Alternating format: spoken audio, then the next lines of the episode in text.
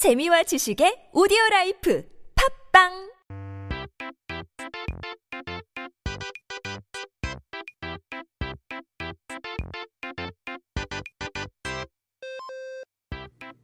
It's time to take a look at our Korean dictionary. 사전을 한번 펼쳐보고 오늘의 첫 번째 단어를 살펴봐야 되죠.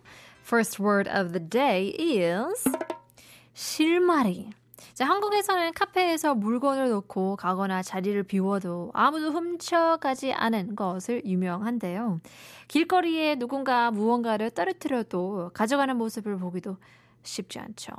Now, Korea is known for being a safest place where you can leave your belongings at a cafe, leave your seat with your phone, your wallet, whatnot, and nobody would steal it.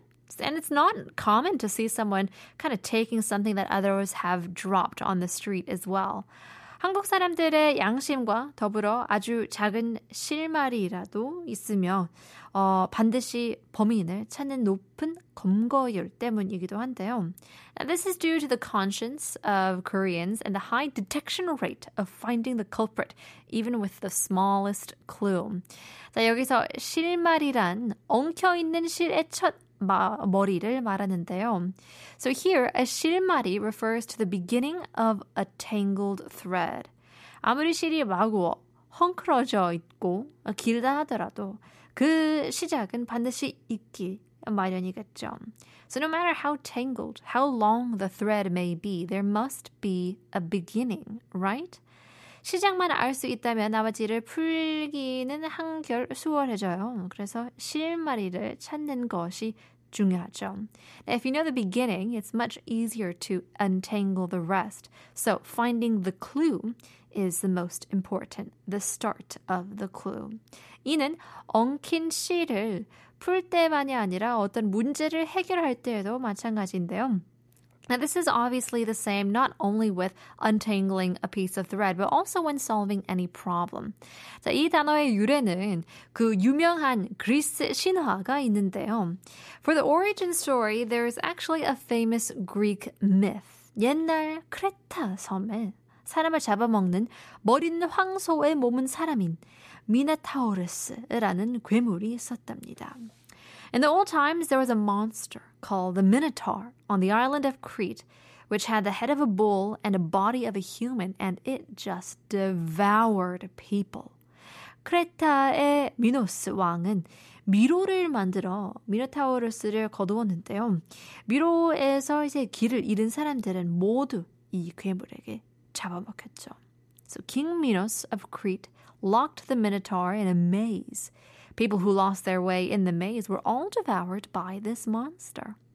이 괴물을 처리하기 위해 아테네의 왕자 테사우스가 크레타에 도착했는데요. 크레타의 공주인 아리아드네는 테오사우스에게 한눈에 반해 실타래를 주었죠. Now to kill this monster, Prince Theseus of Athens arrived in Crete. Now Ariadne, the princess of Crete, fell for Theseus at first sight and gave him a ball of thread. 테사우스는 이 실의 끝을 미로 입구에 묶어두고는 무사히 미노타우루스를 해치우고 다시 실을 따라 미로를 탈출할 수 있었다고 전해집니다. It said that Theseus tied the end of this thread at the entrance of the maze, so he was able to safely defeat the Minotaur and also escape the maze following the thread back to the entrance. That is love. That is wisdom. Here's the Who with Who Are You?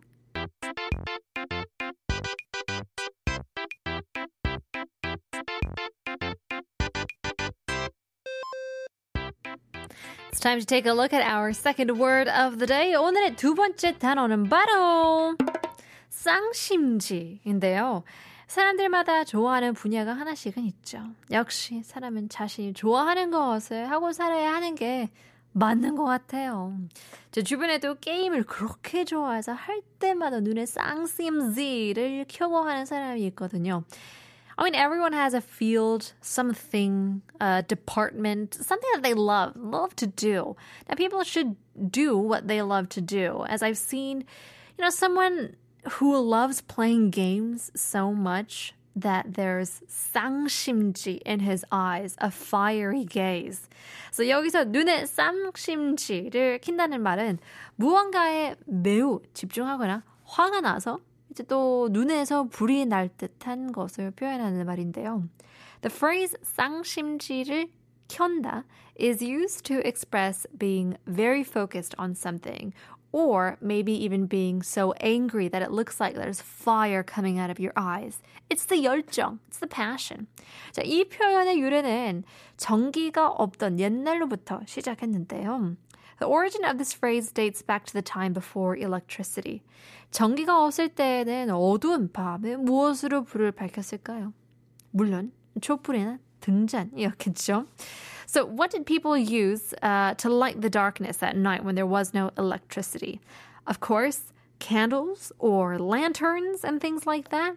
이제 촛불은 금방 달아 없어졌기 때문에 리필이 가능한 등잔이 더 많이 쓰이곤 했는데요. 등잔은 그릇에 기름을 담고 실로 만든 심지를 담가 이제 불을 붙이는 방식을 사용했답니다. Now, because candles wore out quite quickly, lamps or lanterns, which could be refilled, were used more often. So these lanterns worked by filling a bowl with oil and then lighting a wick made of string. So wick is the 심지. 제 촛불을 보면 불을 붙이는 실 부분이 있잖아요. 그게 바로 심지예요. The part of the candle where the fire is lit, that little string on top. So that is the wick, that is the 심지. 불이 계속해서 날 수 있도록 하는 역할은 이제 기름이지만 불이 처음에 붙어 있을 수 있는 건 바로 이 심지 덕분이죠.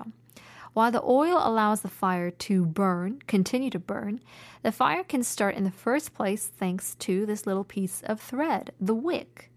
불을 붙일 때 이 심지가 두 개면 어떻게 될까요? 당연히 불꽃도 두 개가 되면서 두 배로 밝아지겠죠. So what would happen if there were two wicks in this lantern? Of course, the flame would burn on both sides and become twice as bright. 그래서 쌍심지란 말 그대로 이 등잔 하나에 심지를 두 개 꽂아 놓은 것을 말하는데요. So the word 쌍심지 literally means to have two wicks in one lantern. 그런데 마침 우리의 눈도 두 개이다 보니까 심지를 두 개 꽂아 눈에서 이글이글 불이 나오는 것 같다고 하는 데에서 쌍심지를 켠다라는 말이 나온 거죠.